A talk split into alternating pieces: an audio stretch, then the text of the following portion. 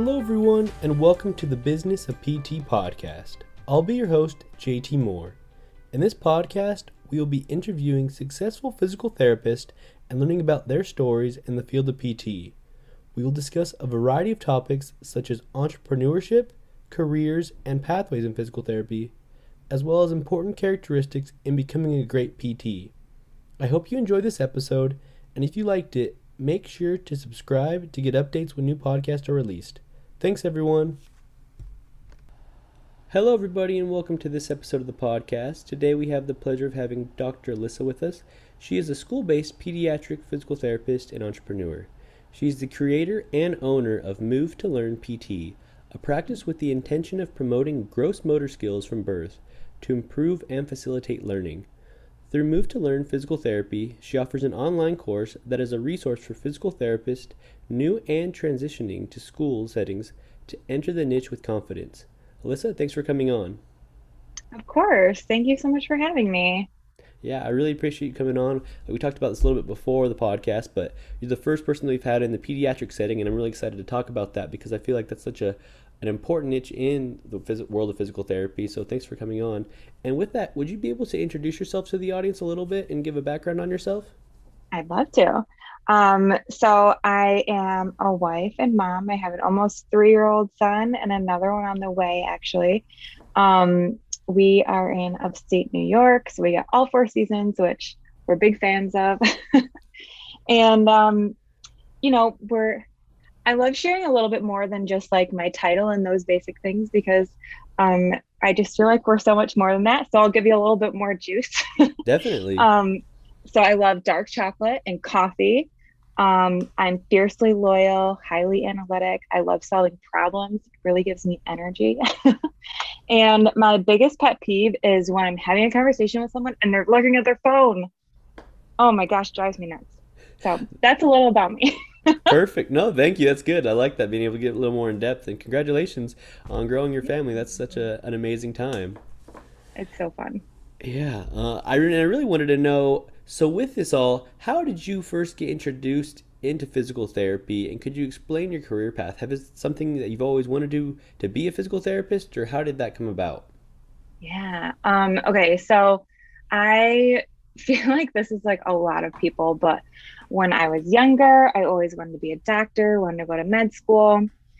Um, and then when I was in high school, I was watching. Do you remember Extreme Home Makeover? I do. Yeah. okay. So there was this one episode where they went into this house and they um, made it totally handicap accessible.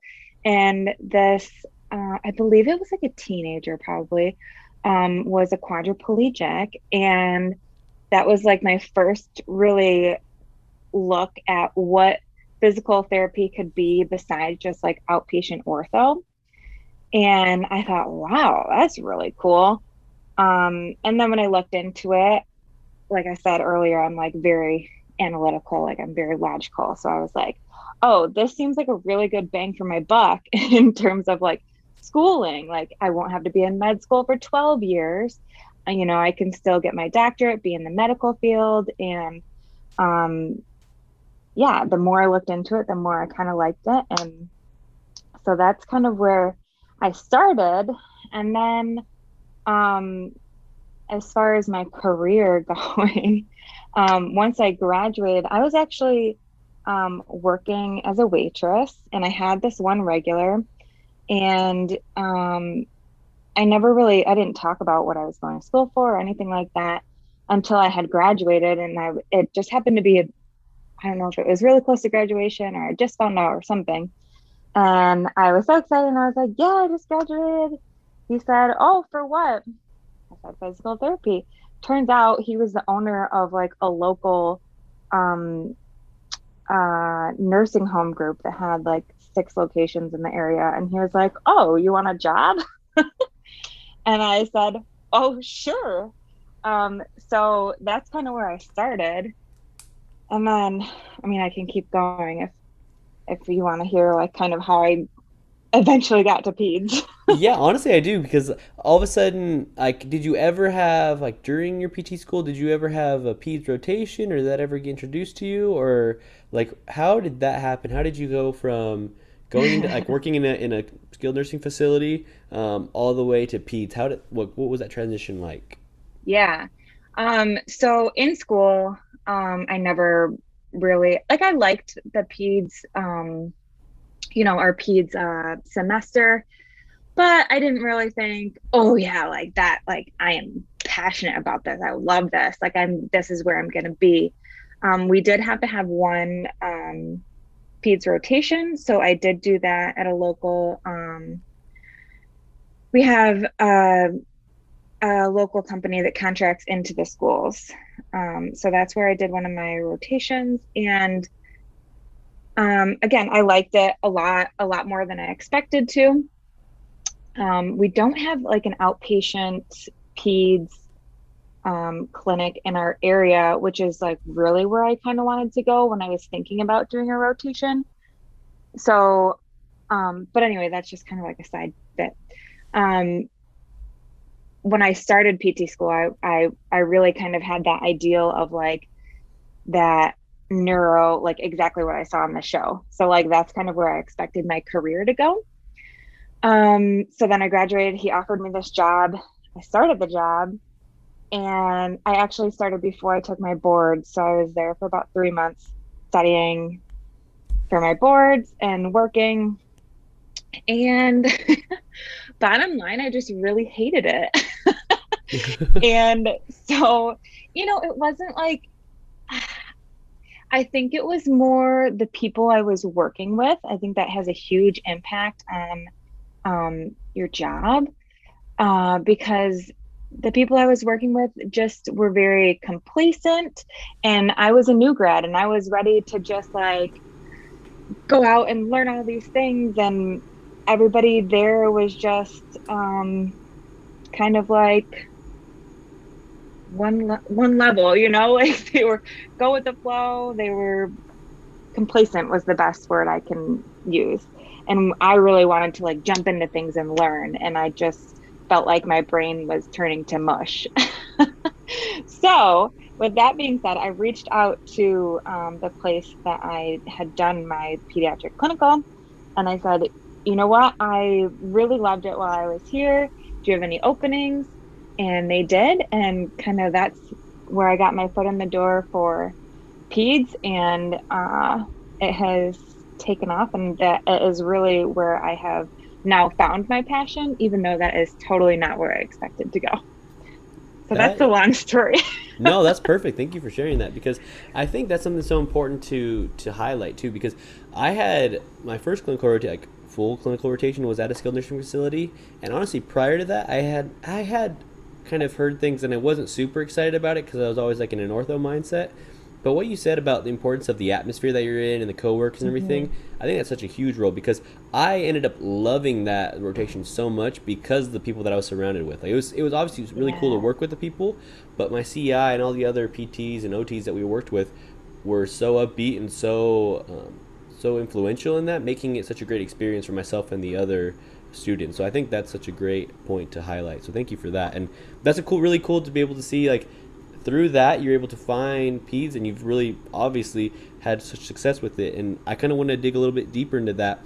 I've never gotten kind of into school peds. I was able to do mm-hmm. an outpatient um, kind of observation during my undergrad, and I really liked that. Honestly, that was a really interesting time. But could you share with us a little bit of what a typical day is like in school pediatrics? Yeah. So if you guys listening are PTs, you know um, that in school you get about zero exposure to school based peds. Um, I think I had maybe a singular class, like not even like a full on semester, like one class. How about you? Was it about the same? I think like I mean we had we had a semester worth of peds classes, um, and I'm just trying to remember in my head like did we go over school based peds like exactly I, though. Yeah. Yeah so um yeah so kind of how a day goes is um also going to be very dependent on um, what school based job you take. So there is just so many intricacies in uh, school based physical therapy. So you can have a job where um, you're contracted into a school by another company. You can be hired directly by a district. Um, or you could be working like where I work now, which is called the Learning Center. So it's a BOCES program where 13 different districts are getting bused into our specific location. So each of those days looks a little different. Um, but I'll kind of try and shortly go over how they differ. Um, so, for example, when I was in a public school, I was contracted in through another company. This is the, the same place that I did my clinical. Um, I was in about six different schools. Um, and so you're going in, you're going to your office, which sometimes looks like an auditorium, sometimes looks like a hallway.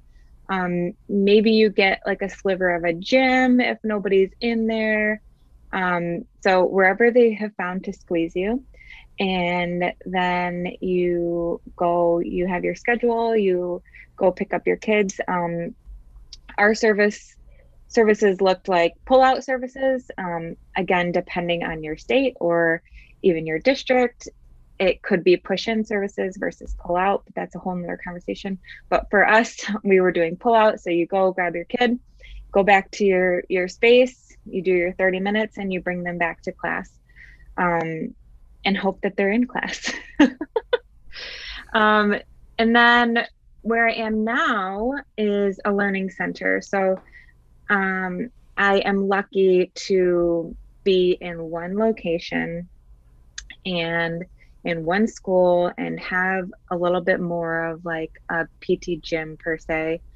Um, my days look like team meetings in the morning. So it's really nice to be able to collaborate with the teachers you're working with um, because when you're in the public schools um, or just larger districts, it's really hard to have that time to communicate with your team. Um, so I am very lucky to be able to do that where I am currently.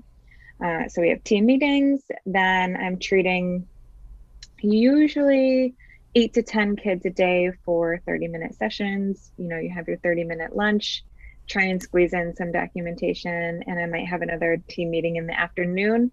Um, and that is really specific to me because as a PT, my service levels are a lot lower than speech and OT.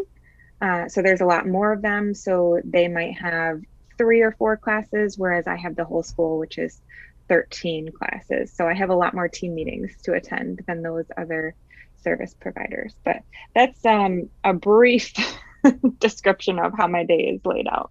Yeah, perfect. No, because I, I, I, wanted to know a little bit. And one of the things I, I didn't understand, I didn't really know, um, the pull out versus pull in services, I think you mentioned. Mm-hmm. What could you explain kind of what that is? I haven't heard of that before. Yeah. So a pull out session would be where I would go to a classroom, take the kid from their class, and go work on things individually with them.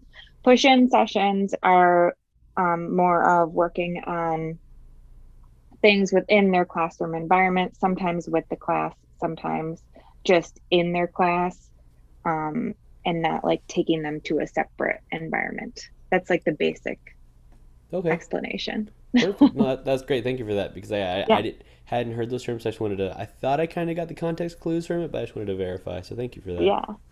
Um, and yeah, with that, I kind of wanted to know what are some of the uh, common like patient presentations that you work with in peds. Um, are there certain like similar diagnoses that you work more than with others? Uh, just could you explain a little bit on that? Yeah. Um, so again, I feel like this is like the the modifier for everything I say. It's going to depend on which school you're in, which district, etc. But from my experience um, in the public schools or those larger districts, um, most commonly I was I was um, working with kids with just a global like developmental delay. Um, but where I am now in the learning center, it's um, more higher needs kids. So I'm working with um, Down syndrome, autism, cerebral palsy, um, emotional disturbance, disturbance, excuse me, and um, multiple disabilities. So kiddos with more than one diagnosis. Um, but you're not. I would say I did get a little sprinkle of that in the public schools, um, but that was usually only one classroom. So they would have like their little special education kind of like wing and that was maybe one or two classrooms that maybe turned into one or two kids on my caseload um, whereas now in the learning center that is my whole caseload gotcha. if that makes sense mm-hmm. that makes sense uh, that, yeah that makes sense right there so with it all have you realized kind of you mentioned that there was more speech i think in ot than pt mm-hmm. Is that mm-hmm. kind of common across the board in in school based settings, or is that just kind of something that you've encountered? Um, I'm pretty sure that that is across the board. Uh, speech service levels are really high, usually three to five times a week. Um, OT is definitely two, and they stay on for a lot longer uh, in the school setting, just because. And we didn't touch on this, but um, one of like the main differences in the schools um, is the medical versus educational model. So everything that we're doing has to be related to their ability to function in the school environment and um, engage in their academic program. So I've I've been trying to come up with a good example, and I feel like there's just never a good one. But I'll say it anyway um, my best example that I've come up with is if a kiddo is um, this is to try and describe the difference between the educational and the medical model. Okay. Um, so, say a kiddo has to sit in a chair, and normal um, hip flexion to sit in the chair appropriately is 90 but normal normal normal is what 120 or 135 right mm-hmm. of hip yeah. flexion okay so where i might discharge a kiddo from school-based services would be at 90 degrees of hip, hip flexion because now they can sit in a chair and work on their academic task whereas in the medical model or outpatient i might still be trying to achieve that full range of motion um, but that full range of motion isn't necessarily required to engage in their academic environment. Does that make sense? Yeah, that makes perfect sense. That's a, I think that's a great example. Yeah. I mean, there's a lot of, when I start talking about it, there's always like a million questions and it's not really that simple, but um, I think it gets the point across. yeah, I think so. Like just about the function, like being able to be functional in that environment versus like their, their highest quality or highest possibility of reaching is that kind of how you? Yeah, exactly. And okay. I think the biggest confusion um, comes from parents and administrators and pretty much anybody else besides school-based PTs is understanding that, um, you know, school-based PT is not a replacement for outpatient pediatric therapy. mm-hmm. yeah, um, so that is a big piece of education that we have to continuously do, um, in addition to just, you know, yeah, That's important education for sure because when I, the one that I was at, it was you could definitely like a lot of these kids. I'm guessing that as they were in school, they probably had physical therapy as well in school along with the outpatient, um, and it yeah they they definitely need all they can can get to be able to really try to achieve that highest quality of life. Um, another question that I wanted to ask you, and just from the very limited experience that I had, um, and you kind of talked about how you have the like your your workload, and then you have a thirty minute time for lunch, and try to squeeze in documentation here and there. Mm-hmm. I know that mm-hmm. it's very consuming working with when you're working in the PED setting. You need to be really fully engaged with the kids. They you have to make everything a fun task. You have to have them involved. Just doing doing a certain exercise isn't going to be very fun for them or very engaging. Um, mm-hmm. What are mm-hmm. some of those important qualities or characteristics that you have found in becoming a successful pediatrics physical therapist? Yeah, so you've definitely hinted towards some of them. Um, you need to be flexible, patient, playful, creative, um, because all of those things are are going to help you be able to uh, navigate a ch- you know treating a child.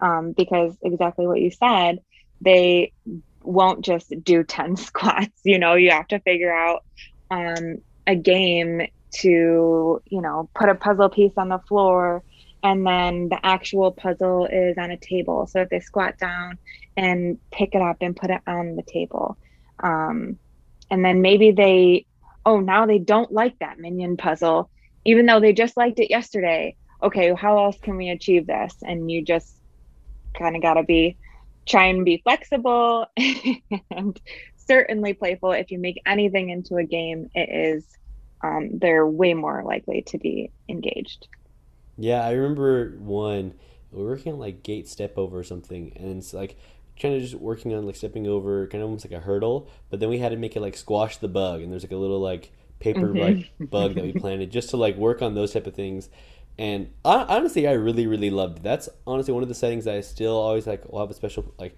heart like special spot in my heart for because i think it's such an impactful one and like i love just seeing the kids they're so upbeat like sometimes they have their moments of kind of those little meltdowns and things that, that kids have but i feel like they're so upbeat and happy and just willing to do things that sometimes like I mean, sometimes in the outpatient or the other different settings, people are a little bit more uh, I don't know if you could say grumpy or just not as motivated yeah. to engage.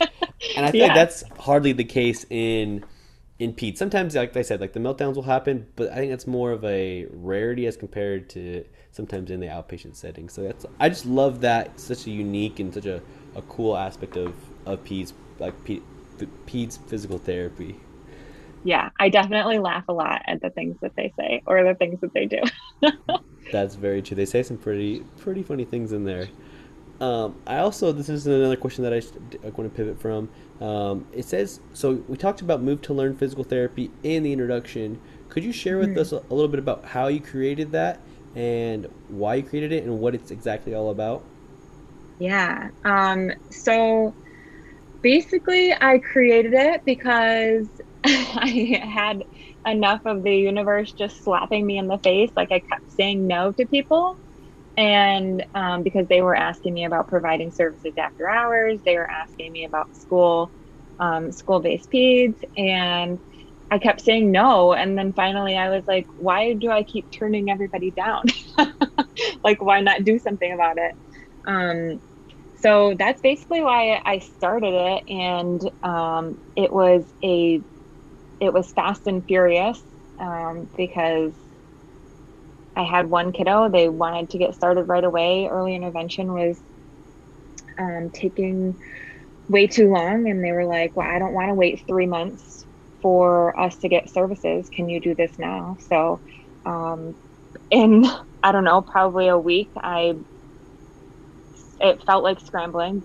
Uh, got everything together and and started treating that kiddo and and I had already been, you know, building my online course, but it just was the the final uh, universe calling to be like, get yourself together, Alyssa, and just do this. So, um, but the whole, uh, I guess, my whole mission behind Move to Learn is that throughout my my career in pediatrics and in the school particularly I have really, I think, developed a unique point of view on how movement and specifically like from birth, movement and gross motor milestones, how they have such a big impact on your performance in academia and your your ability to learn. There is so much that goes that comes from our development that impacts that. And i just feel like i have had such a unique ability to see that see how see the effect of it. Does that make sense? It does it does. No definitely. Being able to use your experience your education and your knowledge to help others i think is such a valuable thing um, especially in the peds world where like i said we did have that class and now that i'm thinking about it more we did learn some things about certain documentation things that are unique to peds physical therapy but I definitely, if I were to decide to choose to go into peds, at this moment without having clinical rotation, I'd feel really overwhelmed. So mm-hmm. people like you providing these resources, these tools, I think is such a a value to our profession to be able to help us feel more prepared entering into because it is it's a unique it's a unique setting. You can't just like we said, you can't do the typical therapeutic activities and exercises that you do in your other settings because these are kids and if you want them to be involved and stay engaged you have to do things in a certain way and know those like you said important milestones that will help them achieve and be on the right path to developing their their motor gross motor skills mm-hmm. and i think even too um, another thing i wanted to highlight is how do I explain this? Like, we know the impact of movement on our mental health and all of these other things. And um, that is such a big impact on kiddos in school as well. So, like, providing, like, like educating teachers that movement breaks are going to benefit their kids and actually help them uh, retain information and help them to stay better focused on learning the academic task versus right now i feel like educators feel like a movement break might be a waste of time because they have their own stressors about um, testing and all of that. Um, but really movement has a, a very profound impact on uh, a kiddo's ability to sit and learn in the classroom. So i don't know it's I just feel like I could go on and on and just spiral about this because it no. it really has become my passion. Like there is so much that goes into it and it's like really exciting. I love it. No, I love that you have that passion and that you have that desire to to teach this important knowledge to everybody. Because yeah, I, I mean, this is just something like off the cuff that you mentioned that I just remember sometimes in class where I'd be so like not there because I'd be wanting to go do something outside or go do some activity just to like burn energy. I guess it was like when I was I remember like in elementary school or middle school, I guess, that I wouldn't I would lose that engagement in the class. And I feel like mm-hmm. if you mm-hmm. did have those breaks, if you did have those times just to have fun and like use up that energy a little bit, it would help refocus you instead of having your mind just drift to those things. And so I, I loved that topic right there that you that you highlighted. Um, I also wanted to talk about so you, like you said you created this company and you started this cash based peds outside of school hours. Um, what are some of the big things that you've learned with starting a cash based physical therapy business?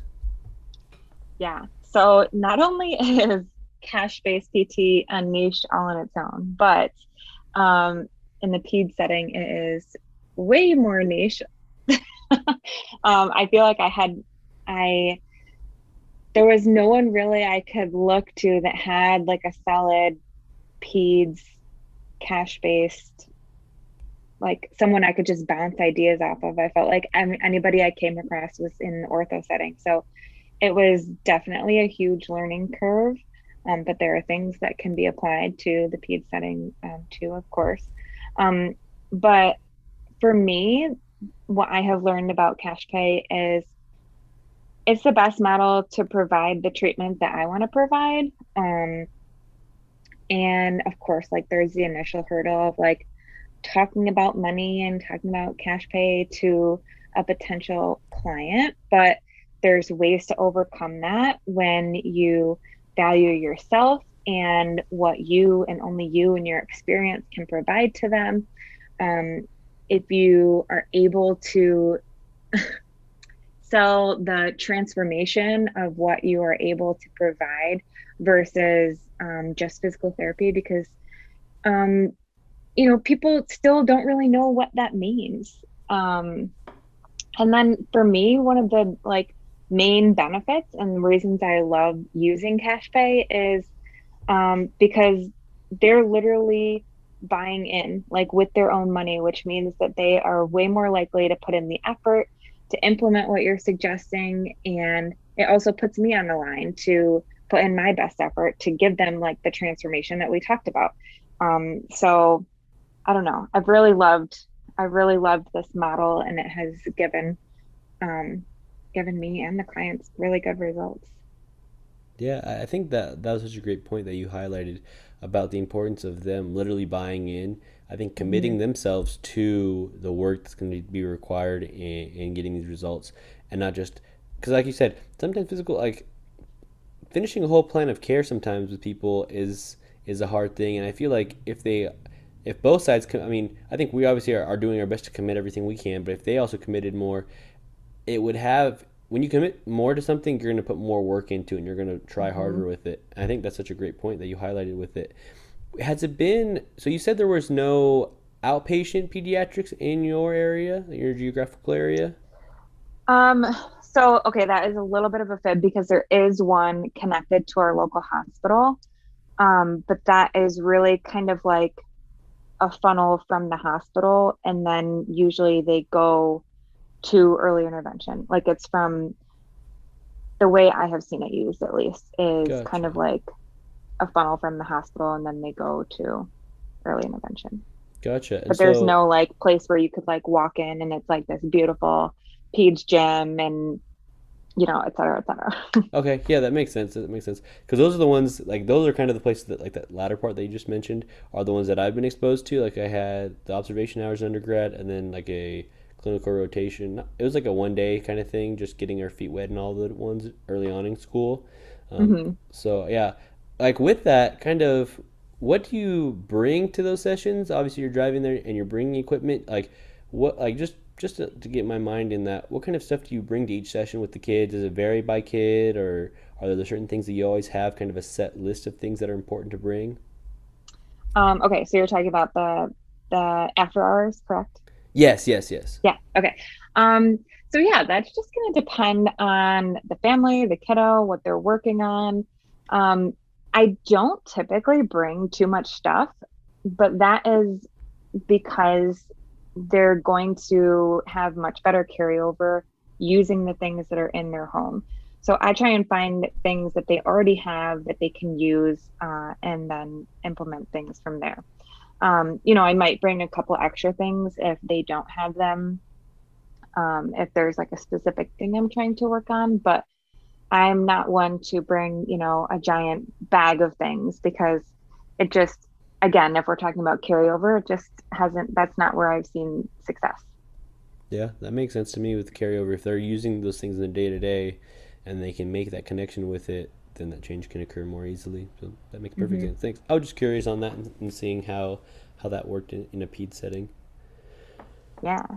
Um, and yeah, I just kind of wanted to know, out of all these things and throughout your career so far, what is something that you really wish you had learned sooner that once you had learned it has made such a big impact in progressing your career? um, so I kind of have a couple things to say. Um, one, to any students who are listening, what happens in school has very little, if nothing, to do with where you'll end up in your career, where like the trajectory is going to take you. So just get through it and pass your boards and move on.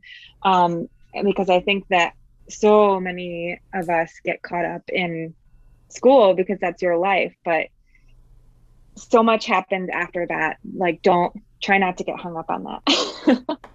um, I wish, or I guess something that I have been trying to actively do is trust the process, trust your instinct, trust that everything happens in the timing that it's supposed to. It's super cliche, but um, I feel like my nursing home example, that's like a, a kind of a prime example. Like I I knew almost immediately that I didn't like that. So, you know, every I got so much advice like, oh, just wait it out, give it a year, like blah blah blah. Well, why would I waste a year on something I know I don't like? You know? So trust your instinct and and move on. Um so that's just a little sidebar. But if I had to pick something that if I could learn it sooner, it would have um like really helped it would be all the intricacies of school-based practice but that's exactly why i created the course so that others didn't have to like fumble through all of that and spend years uh, coming up with um, all of these um, ways to do things that i already did. So i don't want people to waste time and energy on all of that um, when they can focus on um, you know the things that matter. I appreciate that because I think that's such an important thing to be able to help other people like give them the knowledge to learn from our mistakes and not have everyone have to do them over again. And I think that's such a valuable tool. And I and yeah, thank you for talking about like the importance of like physical therapy school like although it's it, it's vital in helping us learn the profession and everything once we get out it's a whole new world and whole new learning opportunities so I'm, I'm excited for that. Like i have a couple more months left uh, i'll be taking the board soon but i love that that perspective. Uh, before we end is there any other additional advice or information that you'd like to share with us? And also um, if somebody's interested in talking with you and, and reaching out to you what's the best way to contact you yeah. Um, so I'll give you my contact first because that'll be quick. Um, I do have an Instagram. It's Move to Learn PT. Um, and my email, if you're an emailer, is Dr. Alyssa at movetolearnpt.com. And then my website is movetolearnpt.com. Perfect. so all the same. Um, and my advice, I have, um, it's I think a couple things. One, protect the license that you work so hard to get, um, because people will ask you to do things, um, and they are unethical or immoral, and just know your practice act. Like print it out so you can reference it, use it as a backup, and use it as a backup for anybody challenging you. you can like point to this document and say, no, no, that's not right. Um, yeah, protect your integrity and protect your license because um, for an employer, like they don't, you're just an employee. You know, if you lose your license, then there is no other job for you to get. So that's a big piece of advice. That being said, I would say it's much easier to speak confidently when you found a niche that you're passionate about. I've kind of touched on this earlier. So once you found that passion, um, you're not only doing better for your patients, but also as a profession as a whole. Um, and that just makes for a much um yeah i guess i don't need to say anything more than that yeah, no, I think that makes perfect sense because I, I love that aspect that you talked about about protecting your like we've we've done so much of our schooling, we've done so much of our of this education time. Like our license is such a a valuable gift that we've been given because we've worked so hard and just to like not take care of it properly i think is something that we should definitely not take for granted and the other aspect about passions i think that's so key i like i really know like i, I love working with certain populations and when I'm with them, I want to be hands on. I want to be doing things with them actively, like assessing everything. And I definitely find myself more engaged when I work with those patient populations. And so, uh, once you find that, I think yeah. that passion that you're at, go after it. And obviously, you have done that so well and, and have taken these steps to continue to grow and progress and help others who are passionate about pediatrics, school based physical therapy to learn and grow as well. Thank you. Yeah. And then I have one more piece of advice. Um, just surround yourself with people who inspire you and motivate you uh, or have the same mindset that you want. Um, again we touched on that before with like um, being in different settings. The people you surround yourself has a huge impact on just your mentality and your approach to just every single day. So find find those people find like even if it's just like a group on facebook or or wherever you find them, just find them. well, perfect. That's great words of, of wisdom right there. But Alyssa, thank you so much for coming on and sharing um, your experience and expertise in the world of school-based peds, uh, PT. I really was grateful for that and able to get a deeper dive in what school physical therapy looks like. So I really appreciate you coming on and I'm excited to be able to share this with everybody. I know that there's been some friends of mine that are interested in pediatric physical therapy, and so I hope them, as well as all the other listeners on the podcast, are able to really enjoy this episode. Thank you so much. It was so great being here. If you have any questions, please feel free to reach out um, about, you know, uh, pediatrics from birth to 21 or school or anything like that. Okay, perfect. Thanks so much. Have a good one. Thanks everybody for listening to the podcast. I hope you liked that episode. If you did, make sure to subscribe and also leave a review. Thanks everybody, and we'll see you next time.